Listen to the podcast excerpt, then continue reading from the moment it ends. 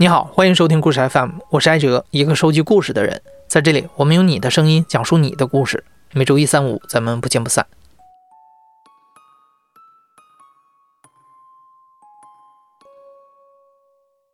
提到蛙人啊，估计很多人会联想到某种传说中的神秘生物，但其实有这么一群负责执行水下特殊任务的人，他们也被称为蛙人。蛙人在水下能做的事儿非常多，包括侦查勘探、施工爆破、救援打捞等等。今天的讲述者董双就是一位来自东北的民间蛙人。跟亲戚朋友介绍起自己的工作的时候，董双会直接说：“咱就是捞人的，偶尔也会捞车。”我叫董双，我是黑龙江省肇东市人，今年是四十六岁。我是十九岁当兵的。二十岁学的潜水员，到今天为止已经是做的是潜水行业二十多年了。嗯，在我就是空闲的时候，我会在快手上分享一下我的工作日常。其实我最小的时候还是比较怕水的，因为在我们家乡这一块没有大海，也没有河流和大型的水库。就在屯边上哈，有那么两个小水坑，所以这一发大水的时候啊，还挺好奇的，就总想到水边去看看。但是来洪水的时候，水流是比较急，每一次洪峰来临的时候，它都是不平静的，因为水里藏着一些暗流啊，而且这水里还掺杂一些个就是这个树头了、树杈子了、柴草什么的了哈，所以人在不小心滑到里去了。就上不来了，所以大人呢就跟咱们讲过，每一次水流来的时候都会伤亡很多人，说咱们听到呢也是挺恐惧的。所以小的时候在琢磨，我怎么样才能学会这个游泳呢？哪怕会个小狗刨也行啊。这样式大人还能放心一点。突然间哈，我在我十九岁的时候来征兵来了。我们站在是祖国的北大门最远处一个小岛，海岛。每个海岛兵都是得会游泳，所以我们只有这个专门训练的科目。喝水了呛水都不要紧，呛饱了上来吐完之后都没事儿。大约从前到后是在两个多月这样，终于把这个游泳啊学会了。游泳的技术就能达到什么了呢？我在两个小时到三个小时这样吧，只要我腿不抽筋儿，我就完全能够在水面上去浮着。学会了游泳，也算是了却了董双从小关于水的一个情节。不过，就在董双学习游泳的时候，他无意间又看到另一件足以影响他一生的事儿，那就是潜水。我们是六十四集团军，有个黑嘴子码头是军港。他是用这个登陆艇往我们岛上送给养，说艇再来上岛上送给养的时候，因为在岛边上有这个老百姓啊，用浮筏去养殖扇贝，这个绳非常多。当登陆艇来的时候，经常会把这个登陆艇这个船桨啊，就给用绳就缠到了，然后看他们这个潜水员呢，就下去了，带着水镜，穿着潜水服。还拿着潜水刀，当他在船上往下一跳的，就是那一刻呀，我们都惊呆了。哦，这就是潜水员，这能行吗？这太不安全了。嗯，一会儿钟上来了，完成任务，把船上这个螺旋桨上面这个缠绕物、绳网什么都嘎干净了。哎，我的第二想法是什么呢？潜水员挺好的，我和营长和教导员做出请示，我说我有想法。学这个潜水员，教导员说：“你这样吧，你写份报告，看上面批不批。”完之后这一冬天呢，写了是三回，写第一回给反驳回来了，因为我这个这文化太低了，我根本就憋不出来几个字出来，又失败了，两次失败了。或者第三次，我找到我们指导员，他说：“你是怎么想的？我代替你怎么写，帮我忙。”我就描述到了。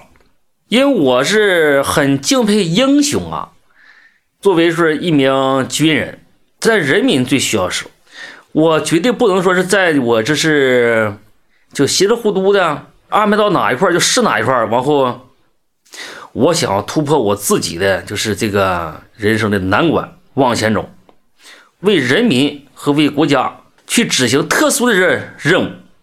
然后师部的领导啊做了审批了，同意我去学这个潜水员。然后我去了大连的，就是这个六十四集团军的军港码头上这个登陆艇。登陆舰上的生活很艰苦，它不仅空间狭小，而且常年漂在海上。董双就在这样的环境下接受训练，因为身体状况很不错，再加上游泳技术扎实，很快董双就成了重点培养对象。他转到旅顺老铁山的山脚下学习深潜，半年之后又转到了青岛海军学院学习海洋探测、水下焊接、切割。之后，董双又去了广州潜校，学习了水下砌墙和拆墙的技术。董双开始一步一步地向大海深处去了。从本本数，从丹东到大连，到东海到南海，很多地方百分之八十我都去过。都在海岸线上，任何个景点和哪块的船只多呀，哪块需要修理的时候了，我都干过很多水下施工，也是啊，很多活。一般都是个三四十米的，深定还有四五十米，最高时候下过是六十多米的是。但是说讲的在海里头，确实有一次。就很恐怖，很恐怖的。因为我那天我下海的时候啊，上面哈很亮堂的晴天，一点云彩都没有。但是我正在干干活，下边上面发黑了，你知道？完，这肯定是有他妈鲸鱼来了，这是你知道？鲸鱼的叫声哈非常非常响，震耳欲聋一样，你知道？领不领在下边你就听到鲸鱼这一声叫唤，吓得身上都冰凉啊，都那是真吓人，太恐怖了。这咋整？跑啊！往哪跑？不能往上跑啊！往上跑，都看着了，他在上面等着你呢。我现在边上哈有不少这个暗礁，这个暗礁这是也像咱地面上这个小山坡似的。我先在这空里跑，你知道？哎，我跑跑上面不发黑了，我才敢出来。当我出来的时候，那个鲸鱼啊，刚刚从我的船边上过去。它在这个岛边上附近在寻找食物的时候啊，它跑的不快，非常慢，就有一种莫名其妙，就是就那种哈恐惧感。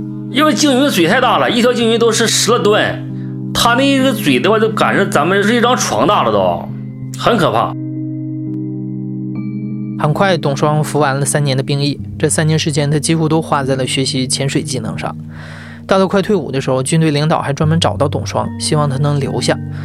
但董双把技术传授给四位战友之后，还是选择了退役。他始终没有忘记自己当年申请学习潜水时的理想，但还有很多现实的条件限制着他。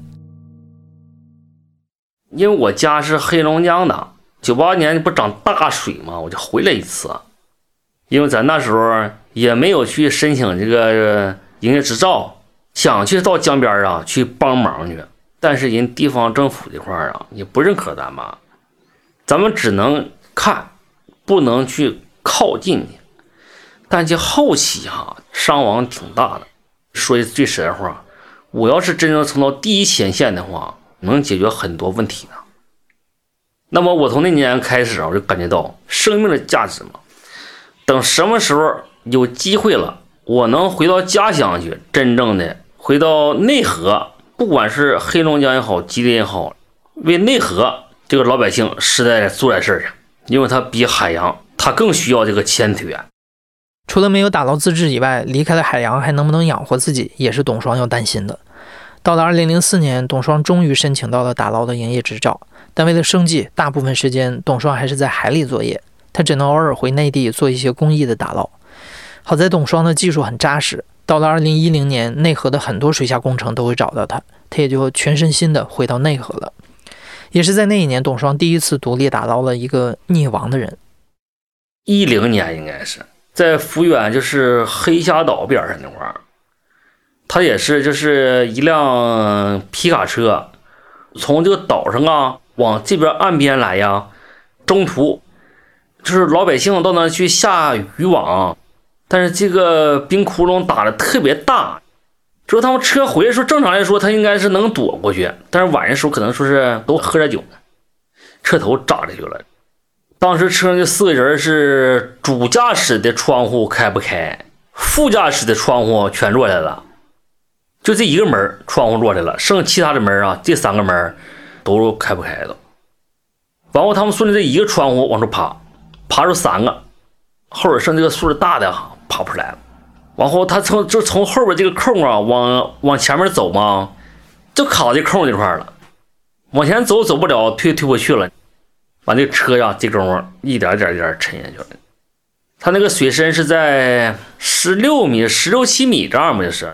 然后找我去的时候啊，哎呀，也是挺着急的，心里也挺乱。水是清水，模模糊糊的，能看到，就车的形状啊和人的形状，下边瞅清楚楚的。我下底我一看，我靠，这老头正趴着从这这空这块正往这个窗户这看呢，你知道。他瞪眼睛瞅着要往外爬吗？那手在那架着，他瞅着我，我瞅着他，心里也麻酥的。第一回去捞人嘛，而且要说是盲捞还能差着点，因为盲捞的时候啊，你看不见他的时候，你只是心里头你有点想法，但是真正在水下的时候，水清，你看着他去捞他去拴他的时候，就不一样了。人在下边，脑袋呀、眼睛什么的都看得非常清。心里犯膈应，因为他这人他别到那块了。我首先拿绳啊拴到他这个胳膊上了，因为我往里进，我背着罐我进不去啊，我是背着氧气罐下去的，所以我呢在下面把人拴拴完之后，我用信号绳和上面去联系，上面肯定接到我信号的时候非常激动，硬拽，一拽拽的紧，肯定下边卡死了，动不了了。然后我还得上来，反反复复这么来回，我上去我跟他们说：“我说缓，你们拽一下子，松一下子，拽一下，松一下，缓。我在下边呢，我也是拽一下，松一下，这么里外一缓吗？从这空里边把人给拽出来了，拽得有二十多分钟那是。我上下的次数在六回，往出顺的时候啊，他是两胳膊先出来的，这个腿呀在后边是一个蹬着，这是这种状态。为啥说顺了二十多分钟才顺出来呢？他出来的时候已经是僵尸了，腿是弯曲的。当我拽上他的时候啊，在那个离开车门子那一刻的时候啊，我的衣服刮了一个小眼子，也是瞬间这样式的，这哗哗身上就全湿了。上来反正我也是嘚瑟，别人说我身上怎么发抖呢？以为是我害怕呢，给我冻的。这脸的地方，潜水服能露出的地方都发紫了，都都非常非常的冷。然后我们的任务是完成了，我只负责把人拽上来，然后立刻装上我的潜水装备，我就撤离现场，其他事情我什么也不去问去。有那家属是给我们说是吃点饭再走，我再执行下个任务去了。全职做内河打捞之后，董双可以说是全年无休。其实本职的工程活已经让董双忙得不可开交了，但他还是二十四小时开着手机。董双怕万一什么时候又发生了溺水的事故，乡亲有需要联系不上他。最多的时候，董双一天能捞五个人。那个时候面对尸体，董双已经不会再发怵了。在下水的时候，他反倒怀念起第一次捞人，那次的水是清的。有一次，董双在煤矿深水区捞人，水浑到近在眼前，你都看不见。尽管那里水深只有七米多，董双却捞了七个多小时。那是一五年的夏天，七台河，那属于是车祸意外事故。是七台河那块，那么属于是个煤城嘛？挖完煤的时候啊，地表下沉，下沉能达到是在八米这样式的。但是这这个是两个村子中间呢，这么一片空地，这个煤矿下沉的，面积挺大，三里多地儿。这个煤矿下沉的时候啊，两个村里啊，往后他们修一趟土路，就在这个水库中间修趟土路，非常窄这个道，因为这两车会车的时候啊，是个大翻斗子，大翻斗车顶上坐是两个人。一个小伙和一个他的叔叔，因为他搞上会车的时候啊，对面来一台就是那什么车，就是这个是个轿车，应该是个捷达子，应该是。轿车再往外错二三十公分还是不要紧的，但是这个轿车呢，它占这个主道哈，有点占大了。这个大车呀，往边上压偏了，直接就翻了，你知道吗往下一滚，这车是下边这不是七米多就到底了吗？他俩人啊，顺着这个车都这个这玻璃都放底了，一下窜出来了。有好几个人看见他，他俩上来还扑腾扑腾，说离岸边也就是在六七米这样吧。他是晚上时候发生的事儿，我是下半夜走的，我跑到地上的时候大约在上午九点左右吧。我们进入现场的时候开始去打捞，老百姓就说了，你没有必要说是扩大范围去找去，水库里肯定是无水流的，你就在这个六米到七米，就在这儿。我说对呀，分析来讲的话，对呀，就在这下边这块啊，它没有水流，就下边这块找遍了，我睁眼是什么也看不见，水是浑水的。这个车里我翻来翻去哈，翻的很熟了，我拿块石头怎么事我都知道了。可下边的话，我来回跑的时候，我是在地面上先跑的嘛，底下根本就是没有人。哎呦，我再分析，正常来说啊。一个是飘上的，飘上是不是看着了？一个是在底下，那这种情况下的话，肯定就在中层的。我一扬手的话，正常的话在两米多高的身上，上去下去上去下去，这样反反复复的这样式的一个动作呀，终于离车是在十二三米那块吧，把它摸到了。他这个人哈和物体他不一样，他虽然讲是僵尸了。他摸人一下就感觉出来了，僵尸了他也是发软的。我当时摸他是他头，那小伙头发不算太长，就是剃个分头那一种的。搁手一摸溜滑嘛，这不摸这不是人吗？我回头把他就拽回来了，我必须得拽到说水底下，我好拴呐。我把腰给他捆上了，就我拴他的时候也是看不见，但是一个人的身体结构我再不知道得了吗？我是清楚的。找完这第一个人了，上来的时候我歇歇，那会儿在中午一点多钟整吧。我说分析那个人啊，你们瞅着是六七米的，但是有可能是这个浪啊出外边去了。但是我从车后边这块开始下手了，这人是在底层，离车得有个二十多米。这人我是摸他的时候是先摸他的腿，这是岁数大这个，就拽上了。岁数大这个是开车司机的。老叔，完后岁数小的个也不是二十二，也不是二十三，刚结婚时间不长。他这媳妇儿当时也去了，我也看着了。他家小孩好像是一周岁左右这样吧。我们去的时候已经哭的都快晕过去了，确实感觉到心里头挺不得劲儿的。就是人的生命哈是很脆弱的，一瞬间呢。生命就没有了，但是他这家庭来说，给他亲人带着多大的痛苦，是很遗憾的，山长。尽管心里难受，但还有下一个任务等着董双的团队，留给他们休整的时间非常少。因为坚持救援打捞不收钱，越来越多的人开始找董双帮忙，打捞的难度也不断的升级。煤矿区的这次打捞虽然看不见，但董双至少是活动自如的。有的时候，董双要面对感官失灵或肢体束缚的多重限制。协助警察去破案，到这个管道里边，一走就好几里地呀，上底下去找人家去。所以说我们去捞人的时候，接到警察的求助时候，说了，那是在夏天在七月份的时候，那会儿苞米已经长到齐腰深了。是一种情杀，就是这个女的，往后她处了第一个男朋友，处的挺好，然后这女的又处个男朋友，第二个男朋友对她第一个男的哈就很敏感，就研究说怎么把第一个男的给他销声匿迹，他弄死他就完了呗，咱俩好好处是吧？哎，他俩就做了扣，突然有一天呢，就把这个男的约到就是这个苞米地边上了，苞米地的是一个排水网。正在就是要下手的时候啊，被这个第一个男的发现了，你知道吗？一发现一回头的功夫啊，一推就都推到这个下水道里去了。完后上面他们两个人拿着就是钻头子，就往他头上砸，给他砸晕了。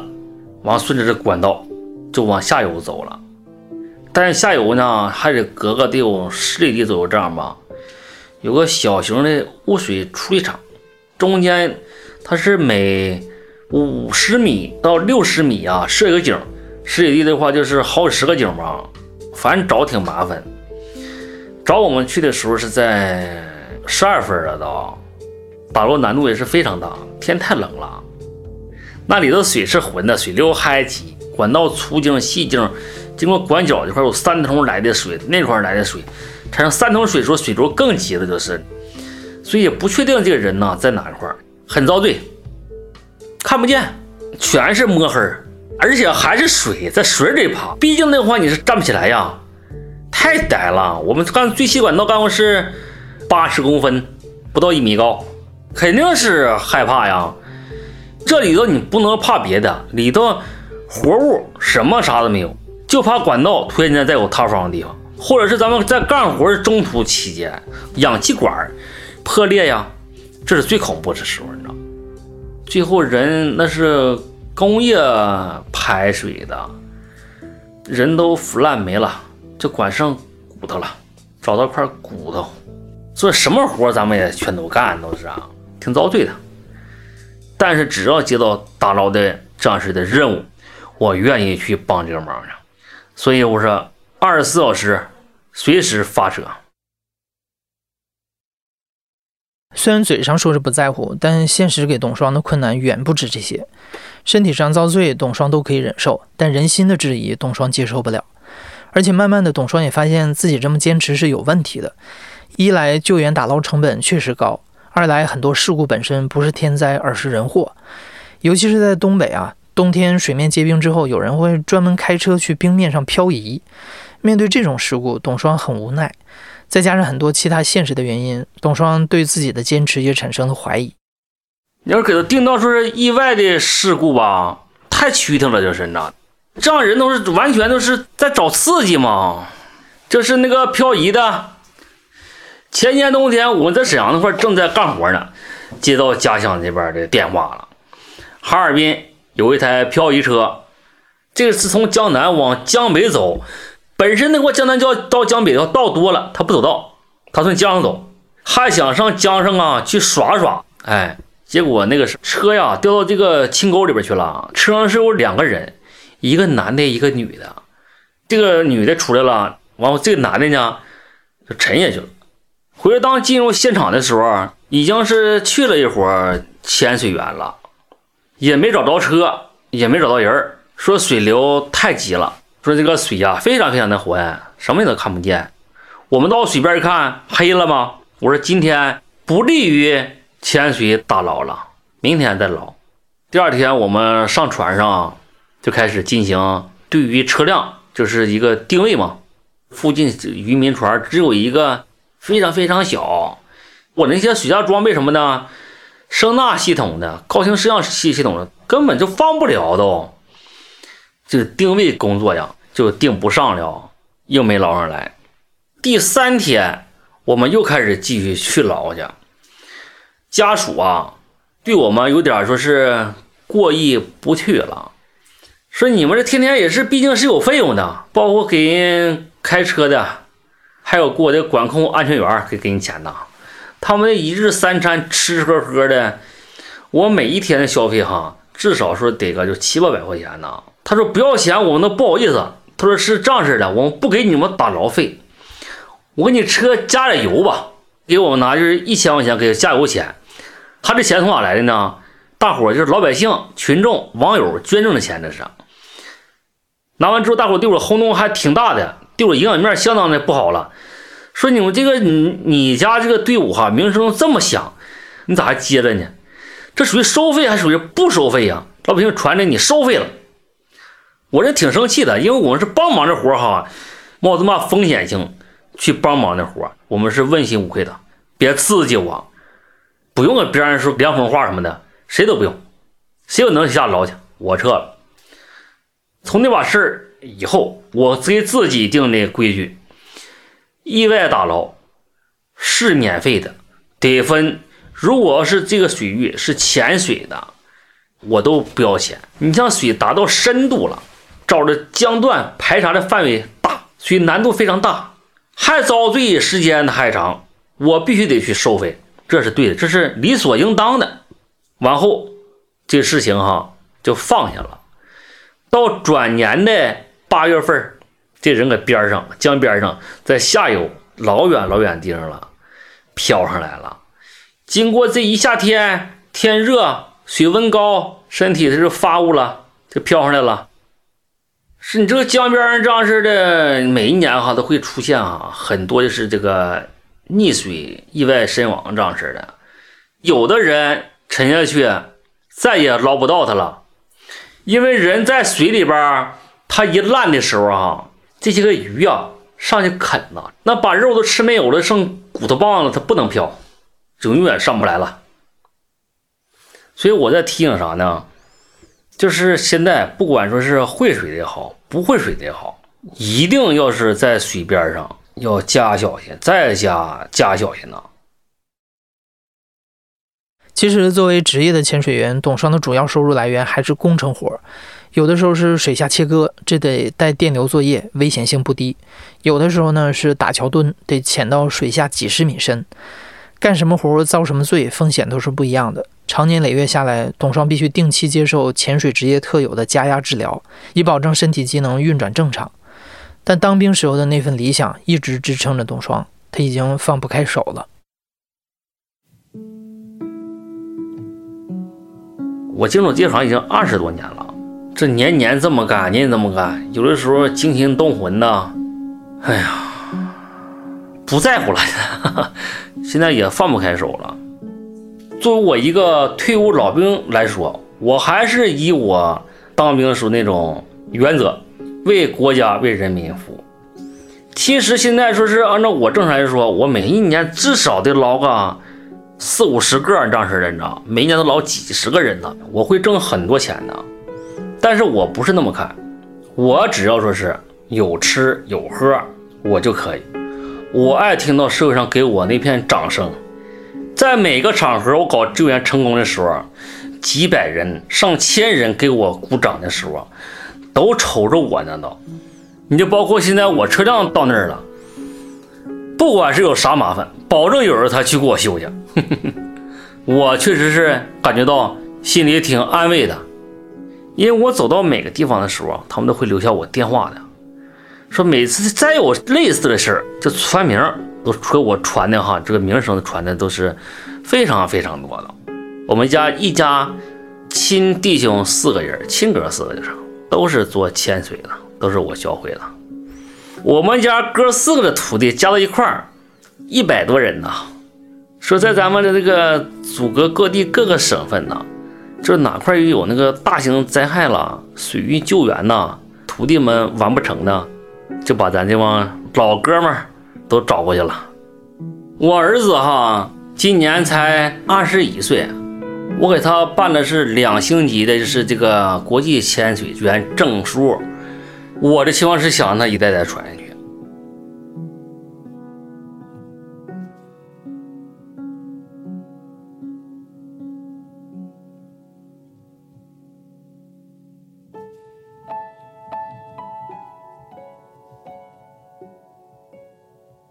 现在正在收听的是亲历者自述的声音节目《故事 FM》，我是主播艾哲。本期节目由林峰制作，声音设计孙泽宇，实习生朱思维。感谢你的收听，咱们下期再见。